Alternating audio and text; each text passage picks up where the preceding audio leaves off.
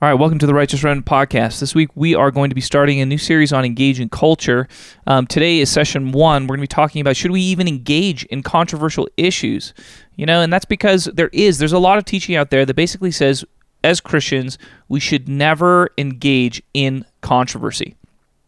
Um, so I want to take a deep dive into that today, and let's let's look at it. Okay, so first of all, we have to understand that that Christianity is growing increasingly controversial in America today. All right. But it's a certain kind of Christianity, right? There's a type of Christianity that everybody's okay with, and that's the kind that basically boils down to boils Christianity down to, you know, love people, you know, try and be nice to them. That's the kind of Christianity that everybody's at this point is, is okay with. All right. Um, but there is a type of Christianity that is increasingly controversial, and that's the type that addresses things like homosexuality, abortion, legislation of morality, proselytization in a way that is contrary to kind of what's popular in, in certain parts of America today. All right. And I think we all know what we're talking about here. And um, there is a lot of teaching out there that basically says, hey, Christians should not talk about any of this stuff. Okay. Do not engage in the culture war. Do not be political all of that stuff just offends people and it keeps people from just coming to Jesus and and getting saved. All right. And um there's this question should Christians even talk about these things? All right, my answer right up front, I'm going to give it to you, is that it's an unequivocal yes. All right, if you've been following me or listening to this podcast, well, you know that that's you knew that was going to be my answer. All right, today what I'm going to do is I'm going to go through the scriptures about why this is so. All right, why this is important, why answering the way that I do. But first, I want to address, you know, some of this argument that says, you know, you don't throw kids into the deep end of the pool, meaning you don't give people that things that are too mature for them to handle. All right. What we want to do is, you know, give the most presentable parts about Jesus first, right? We want to contextualize the gospel. We want to we want to tell people about how great he is, what's so wonderful about it. And then once people fall in love with Jesus, you know, once they give their lives to him, once they trust him, then they can handle some of these more controversial, offensive things, you know, but we shouldn't be starting off with those things, something like that. Okay, um, I do want to say I, I think there is an argument here, and I'll get into how I think um, it, it the right understanding that fits in. Um, but the verse that's often used to justify this type of teaching is from 1 Corinthians 9, and it's where Paul Paul is saying, "Though I am free and belong to no one, I've made myself a slave to everyone to win as many as possible. To the Jews I became like a Jew to win Jews. To the weak I became weak to win the weak." To win the weak, I become all things to all people, so that by all possible means I might save some. I do this all for the sake of the gospel that I may share in its blessings. Okay? And so the way, you know, many people interpret this verse is that Paul is saying that, hey, winning souls is the number one point. This is what I'm after. And so because of that, I I'm going to become, you know, like Jews to the Jews. I'm going to become like Greeks to the Greeks. I'm going to become weak to the weak. And because uh, my heart is, I want to win them. And that should be our heart too, right? We want to win them. That's got to be number one. Okay. Now, my my problem with that interpretation is that there's many other parts of Paul's teachings and actual lessons that run afoul of that that type of interpretation. Okay, and that's the idea that we should hide offensive parts of the gospel. Right? Um, Paul didn't do that. Okay, Paul was very offensive many of the times, and he no was knowingly offensive. He spoke things that he knew were going to be hard for people to accept, but he still said them. All right. And he makes it very explicit here in 1 Corinthians chapter 1. He says, The message of the cross is foolishness to those who are perishing, but to us who are being saved, it's the power of God. And he goes on Jews demand signs, and Greeks look for wisdom, but we preach Christ crucified, a stumbling block to Jews and foolishness to Gentiles. But to those whom God has called, both Jews and Greeks, Christ the power of God and the wisdom of God. Okay, so Paul's saying that I know our, mes- our message is offensive. Okay? Our message sounds like foolishness to the Greeks, and it sounds like ridiculousness to the Jews. And it sounds, it's, it's offensive to the Jews. Okay? And he understood that. And what you see in his own preaching is that he did not shy back from that, right? So in Acts 17, he's in Athens speaking to pagans, right? People who worship Zeus and Athena and all these other various gods. And he's telling them this um, he preaches the gospel message and he ends it by saying, For God has set a day when he will judge the world with justice by the man he has appointed, and he has given proof of this to everyone by raising him from the dead. And it says, when they heard about the resurrection of the dead, some of them sneered, but others said, We want to hear you again on the subject. Okay? It's a good example because Paul understood that the idea of people being raised from the dead was foolishness to the Greeks. And he still said it anyway. Right? He still talked about that anyway, right? Knowing that it would cause many of them to scoff and it'd be like, oh, this guy doesn't know what he's talking about. He understood that, but he was still going to preach it. Okay, he was still going to say it. And what you're going to see is that Paul was very controversial in his day. All right, a lot of people did not like Paul um, in Ephesus. He is, um, you know, he, a riot. He starts a riot. Um, but what I always try and you know clarify is that Paul didn't start the riot. Okay, you know, in in uh, in the book of Acts talks about the men who have turned the world upside down have come here, right? And it's this idea that you know Paul is is everywhere he goes, there's calamity and there's riots starting, but Paul's not causing those things. Okay, Paul's not starting them. But what he's doing is he's speaking truths that are offensive and that threaten people. Okay, and in the case of Paul in Ephesus, it's the silver maker, it's the idol maker feels threatened because he makes his money through selling idols. And he's worried that if Paul becomes popular and the message he's preaching becomes popular then he'll lose his business and he'll lose um, you know the favor of the gods that he worships and all this kind of stuff. And so he's worried about that. And that's why he raises a right against Paul. Okay, but that's specifically because Paul does not shy away from preaching things that are offensive in his culture. Okay? And this is you know what you're going to find many times is that the gospel is offensive at times all right? But the same truth that sets people free will offend others okay?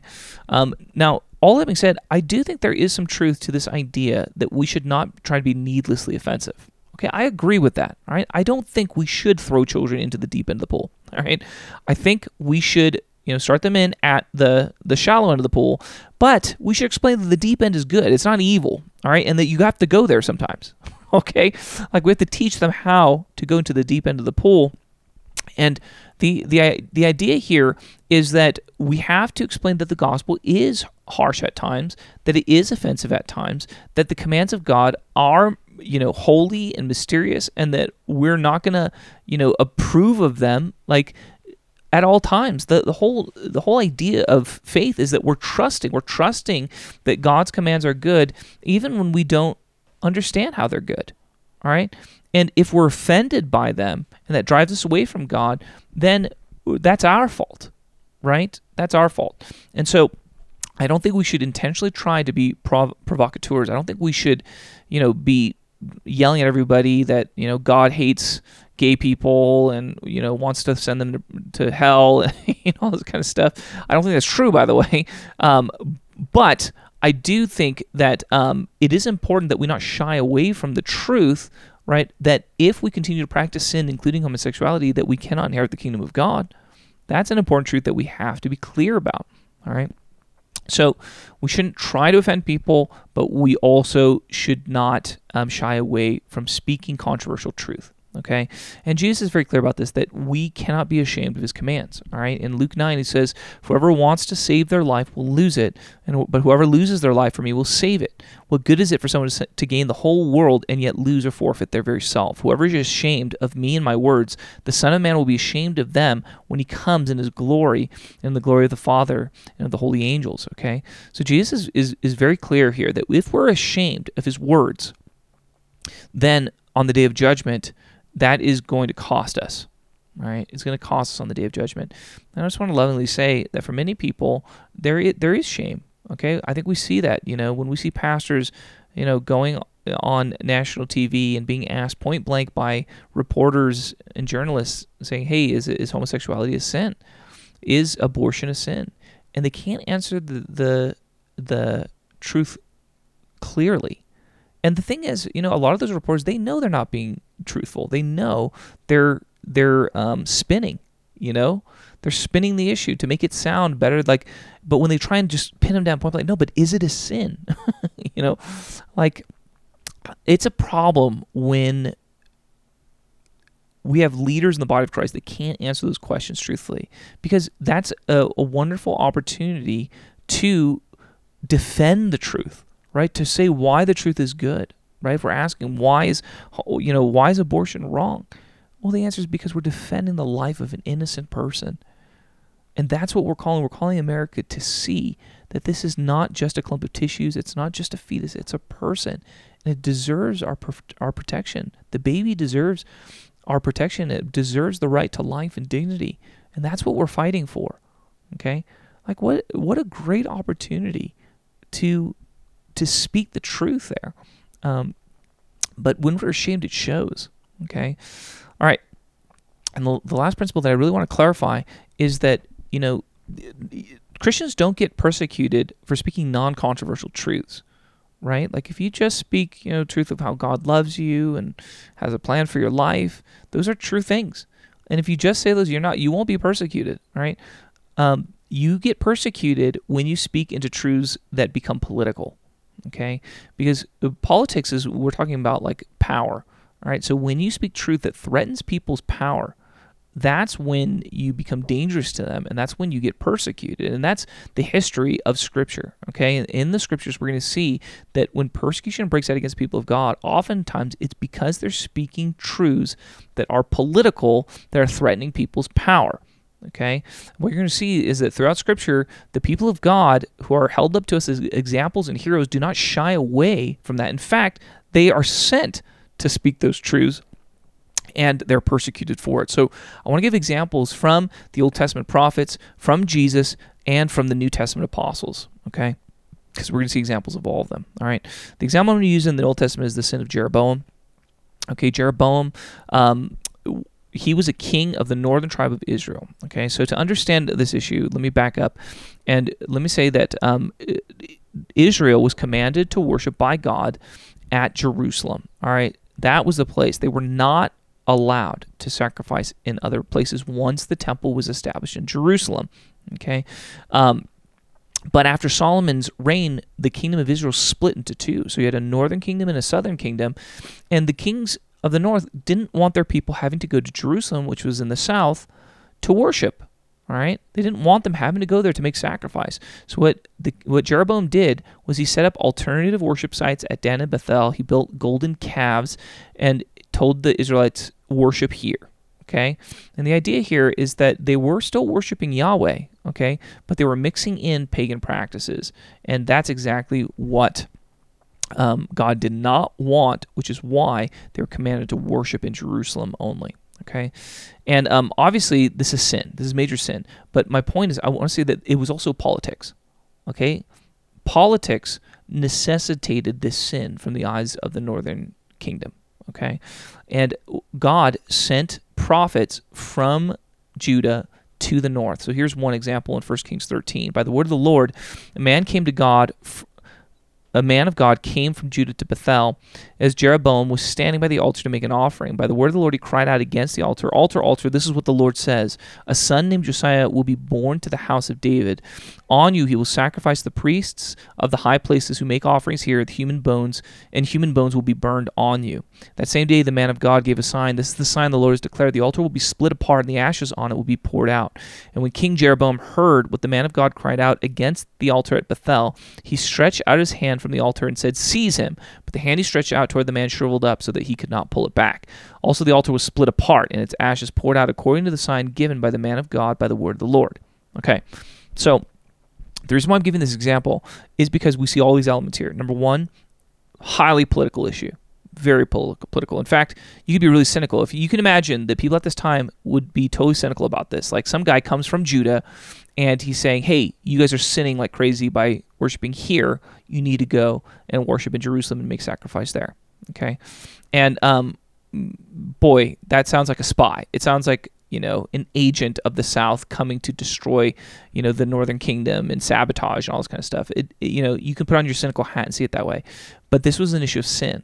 Right, and it threatened the people in power. In this case, it's Jeroboam, and Jeroboam tries to persecute him. He tries to seize him, throw him in jail, right? And the Lord delivers this prophet. Um, but this is the pattern that we see. Okay, now we should understand that uh, the reason why we know this is you know a, a, major controversy is because we see it even in the time of Jesus. Okay, in John chapter four, Jesus encounters a woman at a well, a Samaritan woman. Okay, and the woman asks him this question about this issue, Sir, the woman said. I can see that you are a prophet. Our ancestors worshipped on this mountain, but you Jews claim that the place where we must worship is in Jerusalem. So this woman comes and asks Jesus, answer this, you know, ancient controversy for me, right? Because our fathers told us that we're to worship on this mountain, but you Jews say that we have to worship in Jerusalem. Okay? Um, the Samaritans were the descendants of the northern tribes of Israel. Okay, so this is um, this is evidence that this controversy uh, persisted until Jesus' day. Okay, all right. Now, the second example I'm going to give is from Jesus' own life. We should understand this. Jesus was persecuted for political reasons. We should understand why he was put on trial, why he was crucified. All right, it's because of politics. Okay, it's because of politics, and Jesus could have avoided that.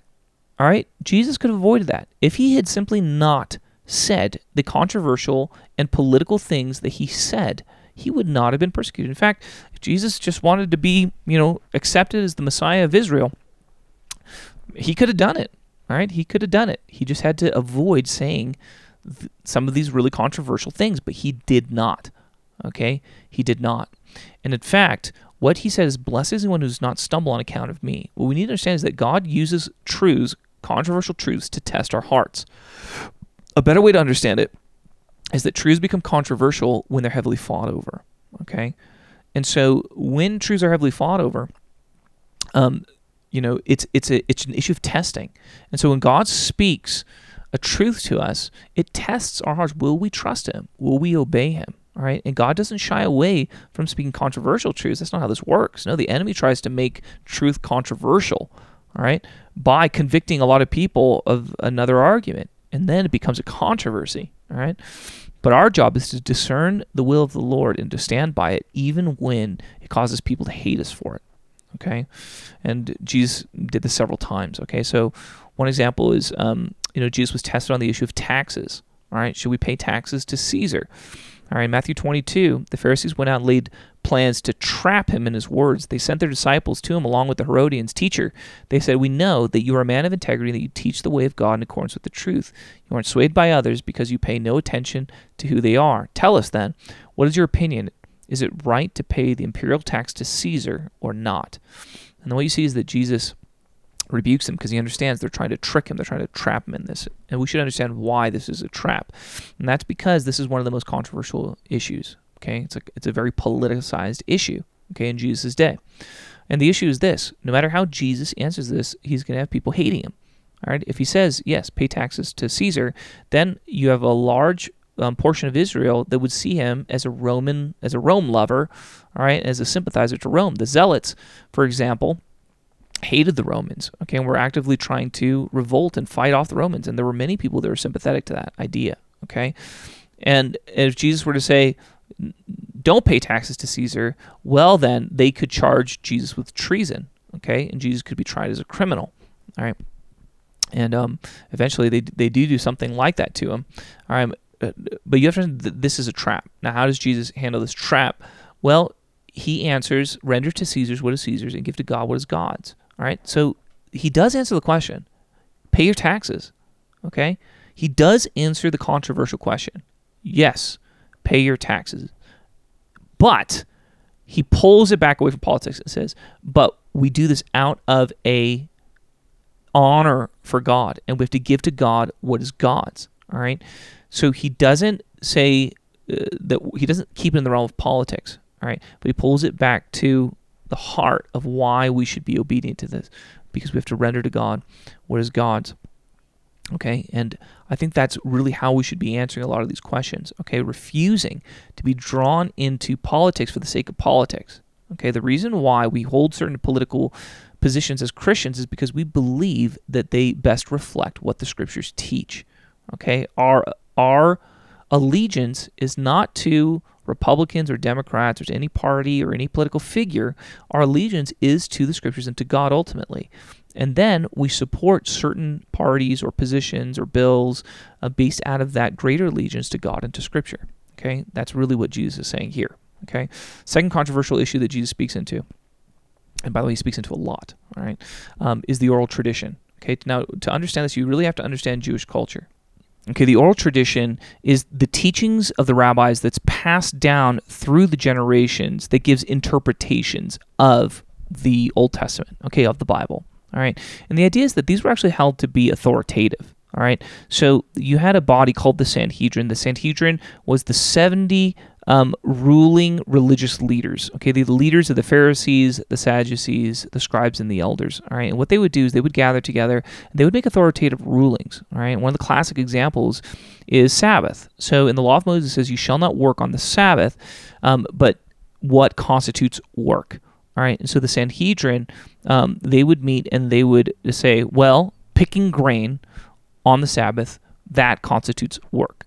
And they would give that that ruling, and that would become authoritative. Okay, so that would become binding on the entire um, community of Israel. All right, and they had real power. All right, they could really um, prosecute somebody for violating um, these types of laws and stuff like that. Okay, and that's exactly what happens in Matthew chapter 12. Jesus' disciples are picking grain on the Sabbath, and Pharisees say, "Hey, why are your disciples doing what is unlawful to do? And Jesus basically makes an argument from Scripture saying that it is lawful. Okay, it is lawful for them to pick grain on the Sabbath. And then he goes on into healing on the Sabbath. And again, healing was something that was not permitted on the Sabbath, but Jesus makes an argument that it is he, it is permissible on the Sabbath. And um, in Matthew 12, he says in verse 13, he says to the man, Stretch out your hand. So he stretched it out, and it was completely restored, just as sound as the other. But the Pharisees went out and plotted how they might kill Jesus. All right, so what you see in this episode is that Jesus um, is violating the oral tradition. He's violating um, these teachings and these rulings by the Sanhedrin.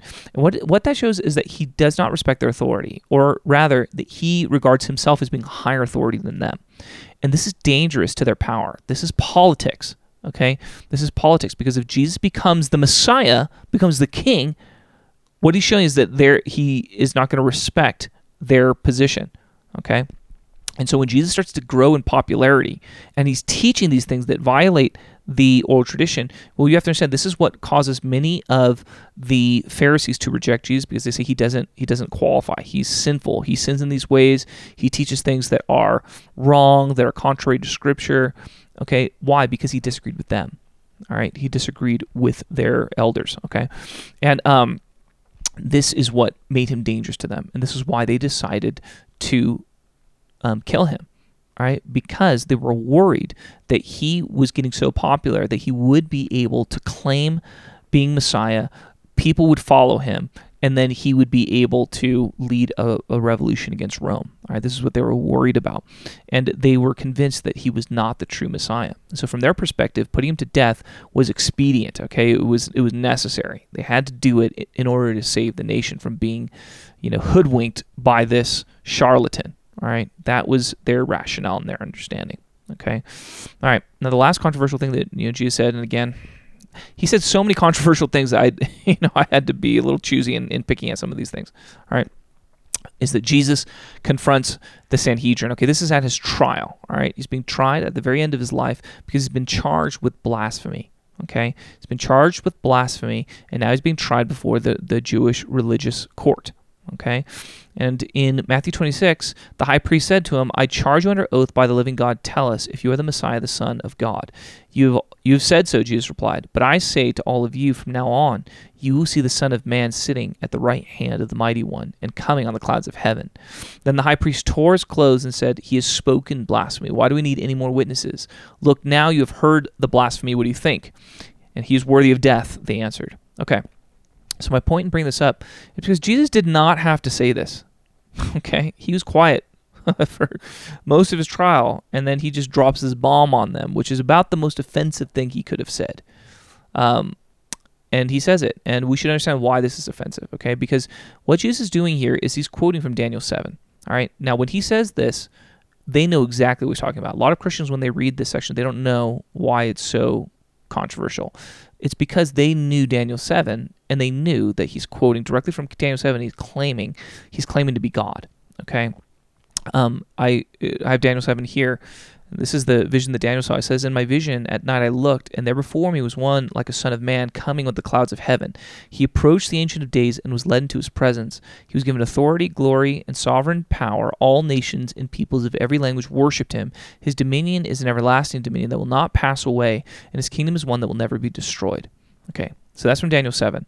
And what Daniel saw is he saw a son of man, a human, seated next to the Ancient of Days on a throne. He was given authority over, over all the nations, and they worshipped him. You have to understand this is a very difficult passage to understand if you're a Jew because it looks like it looks like blasphemy. It looks like a man being worshipped, and Jesus is saying, "That's me."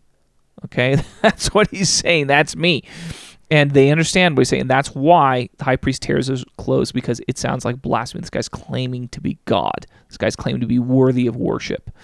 And um, and my only point in bringing this up is this idea that we should hide controversial truths. Again, you do not see that with Jesus. He's not hiding the ball. Okay. Now there are times where Jesus is not as forthcoming as he could be. There are times where he speaks in mysterious ways, and people don't understand what he's really getting at. There is a time for that. Okay, I'm not saying that we always have to speak controversial truths, but again, what I'm confronting is this idea that we should never speak controversial truths, right? Or we should be very, you know, or we should uh, not be offensive, okay? Jesus was very offensive. It's why he got crucified, okay? It's why he got persecuted. It's why, you know, in, in John 6, when he says, Eat my flesh and drink my blood, it's why many people stopped following him. He didn't need to be this offensive, all right? He didn't need to be this controversial. Um, but he felt it was important to be so, all right? And that's the point. The Lord uses um, truths that can be perceived as offensive as tests for us, and, not just for us, but for all people. Okay? So it's important if we're going to be the people of God, we have to be able to speak offensive truths when the Lord calls us to do it. Okay? And my last example is from the New Testament, the apostles was, was Stephen there are there's a number of examples I could give. I gave one earlier from Paul, um, but they almost all say things that are that are offensive at times. Okay, this one is particularly offensive. This is Stephen speaking again before the same Sanhedrin that Jesus was tried at, and he says, "You stiff-necked people, your hearts and ears are still uncircumcised. You're just like your ancestors. You always resist the Holy Spirit." And when members of the Sanhedrin heard this, they were furious and they gnashed their teeth at him. But Stephen, full of the Holy Spirit, looked up to heaven and saw the glory of God and Jesus standing at the right hand of God. Look, he said, I see heaven open and the Son of Man standing at the right hand of God. At this, they covered their ears, yelling at the top of their voices. They all rushed at him, dragged him out of the city, and began to stone him. Okay, again, it it would have been hard for Stephen to say anything that was more offensive than this. okay, like this is about the, most offensive thing he could have said to this group of people. right? And he did. He let him have it. Okay, why? Because it was the Spirit of God moving him to speak these words. All right, and the Lord wanted to speak this offensive truth to the people. All right, and again, that's how we should understand that. Sometimes the Lord is going to want us to speak offensive truths to the people. All right, and we have to be prepared to do that. We should not consider that that's not wrong. Okay, it's not wrong when people get offended by the preaching of the gospel. Okay, and the idea that we should always hide um, the offensive parts of Scripture, I'm sorry, there's just no evidence for this. Okay, what preaching offensive truths does is it does bring persecution. Okay, and that's the last thing I want to end with here is understanding how the Scripture regards persecution. Okay, I think when we offend people, I think a lot of people uh, have this uh, idea that that's a that's a that's a loss. All right, if you offend somebody, then you can't win them to Christ that's true. But I think we have to understand that God does not want every person to be won to Christ. Okay? He doesn't want everyone to be won to Christ if it's at the cost of not speaking what's true. Okay? God often uses things that are offensive, okay, to test people's hearts. In fact, when the people of God are, are uh, offend others for the sake of righteousness and that brings persecution, what the scripture says is that we're actually blessed. That's actually a very good thing. Okay, it's a good thing that happens. Blessed are you when people insult you, persecute you, and falsely say all kinds of evil against you because of me. Rejoice and be glad, because great is your reward in heaven, for in the same way they persecute the prophets who were before you. Okay, so uh, persecution is not something that we should see as a loss. It's something that we should see as a, as a benefit. Okay, I want to clarify. I'm not saying that we should again. We should not be intentionally provocative. We should not be going around trumpeting all the most offensive things in the Bible that we can find just to make people mad. Okay, that's not what I'm saying. What I'm saying is that we should not shy away from speaking the truth in love, even though we know that it will offend some. To some, it will offend, and to others, it will bring freedom. Okay, that's how it works. When Paul preached about the resurrection of the dead, some scoffed at him, but others said, We want to hear more. And that's what you see again and again in the preaching of Paul. Some people get offended, and some people come to the knowledge of the truth. All right, and that's always how the gospel has been as Christians. That's always how we should be. So, any any pastor or Christian leader or church or ministry that says that we don't speak, you know, controversial things, we don't speak into controversy, we don't we don't touch politics, right? We don't do any of that. I want to lovingly say I believe that is an unbiblical position. I believe that position is not biblically sustainable. All right. Again, I don't think every you know every church needs to have Republican symbols up everywhere, and uh, that's what I'm saying. I'm not talking about allegiance to a political party. Okay, I'm talking about not being afraid to speak truth when it ventures into politics, when it becomes controversial in a culture, and that's where we're at today. Okay, when we're dealing with things like homosexuality, this was not controversial 20, 30 years ago, and for the thousands of years before that. It was not really that controversial. Okay, it's been controversial in the, in the past ten years here in America, and now you have all of these churches and Christians and, and people who are saying that we should not talk about this. I want to lovingly say that is not how this works. Okay, the world made it controversial. We are to continue to speak the truth in love. All right, and not not being ashamed of Jesus' commands. Amen. All right. Hope that's helpful. God bless.